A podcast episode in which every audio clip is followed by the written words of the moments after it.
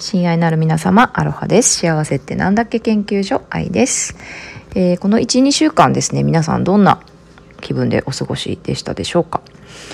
私はというですとですね、あの、もうモヤモヤマックスだったんですよね。もう今年のモヤモヤ総決算っていうぐらい本当にモヤモヤしてて。うん、っていうのも私はこの12年ですねまあ今息子が2歳になるのでまあライフステージがすごく変わったっていうこともあったりしてうん、で自分のねその自分ビジネスっていうところとか今研究中のギブネスっていう世界観とか、まあ、その辺のねバランスをすごく考えていたところなんだったんですよね。でこの9月から3ヶ月ひふみ塾の企業ひふみ村の自分ビジネス講座というものを3ヶ月取って、まあ、自分の棚卸しみたいなことをですねあのずっとしてきたわけなんですけども、まあ、そこでですねやっぱりあのビジネスといえばもうお客様のためにじゃないですけどどういうものが求められているのかどういうものが必要とされているのかそれがお客さんにどういうふうに役に立つのかっていうところ、まあ、徹底的に相手軸でですねあのいろいろ自分の棚卸した品の数々を相手軸に従って相手軸をもとに組み立て直してたわけなんですけどもうなんか最後の方でですね講座の終盤でですねなんかもう全然ときめかないみたいな気分になってきましてですね。それを全部ちゃぶ台をひっくり返しちゃったんですよね。そう。でもう一回なんかこう白紙に戻った時に本当に本当に自分は何を喜びとしているのかっていうところをちょっと見つめ直してみました。まあ、とはいえねそういうあのお客様のためにって言いますか、まあ、今やってる、ね、コピーライティングとか文章講座とか添削とか誰かの応援するとか、まあ、全部私にとって喜びだし楽しいし人に喜ばれて本当にあの幸せだしっていうところももちろん事実なんですけれども、まあ、子育て中っていうところもあってですねその隙間時間の中であの優先順位をつけなきゃいけないっていういうところがありますよね。でその中で本当に本当に本当に本当に本当の私の幸せは何なのっていうところをなんか改めてこう突きつけられたというかで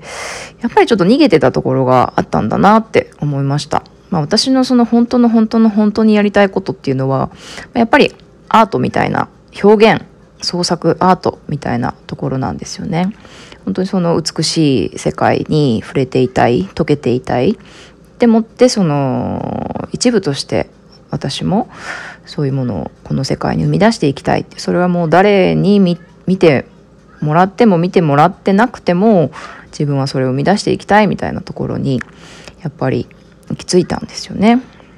そうでもやっぱりねそのビジネスっていう枠組みで考えるとでそれがどう役に立つのとかそれがいくらになるのみたいなところになるともう換算できないんですよね。そういう数字とか。何か目に見えた目に見えるなんか目的みたいなところには換算できない。でもそれが換算できないけど目に見えないけど数字にはできないけどでもそれが一番自分にとっての喜びなんだっていうところをに勇気を持ってちょっと向き合いました。向き合いました。それですっごいモヤモヤしてたんですけど。そう。それでね一つちょっと自分の新しい試みというか新しいあのサービス、まあ、サービスっていうかねほとんど遊び。遊びなんですよね。遊び。そういう一つねそういう遊びのサービス。遊びとビジネスの狭間のサービスみたいなものをねちょっと作ってみたんですよね。でペラ 1, 1枚ペラッと作ってこういうことやりますよっていうことでモニターさんをね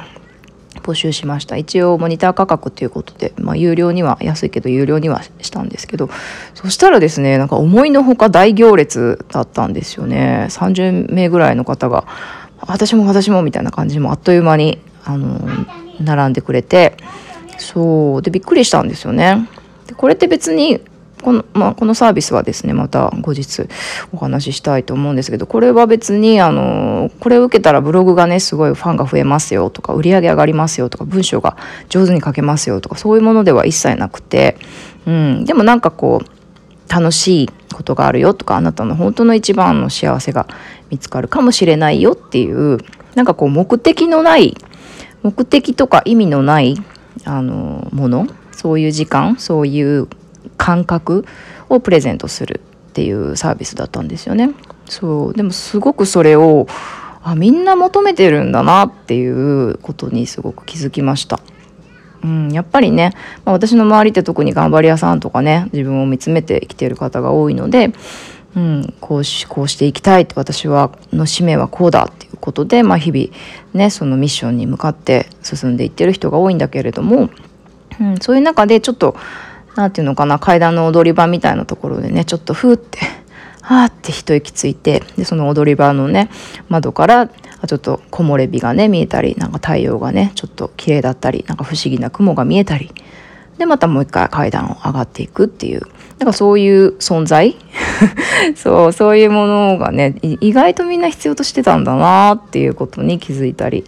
しました。うん。なのでその目的がないっていうところそう目に見えないっていうところ目的がないっていうところに実は全てがある。遊びの中に全てがある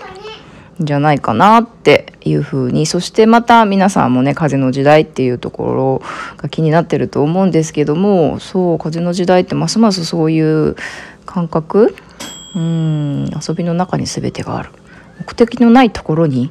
目的がある。目的っていうとなんか今を生きてないというかね遊びの中遊びの遊んでる時って子供もそうだけどもう時間がなくなるじゃないですか。時間がなくなるってなく 忙しいっていう意味じゃなくて時間の感覚がなくなる。そう今今の中に飛び込んじゃってもう熱中しちゃって夢中になっちゃってっていうそういう意味で、うん、その今に飛び込む。遊びの中にこそ今がある。じゃないかなって今の中に全てある、うん、なんかちょっとまとめまとまりがなくなっちゃいましたけど、うん、でもなんかねこれからもっともっとそういう面白い時代になっていくんだろうなっていう気がしております。はい。そんなわけで今日は今日も引き続き良い一日をお過ごしください。バイバイ。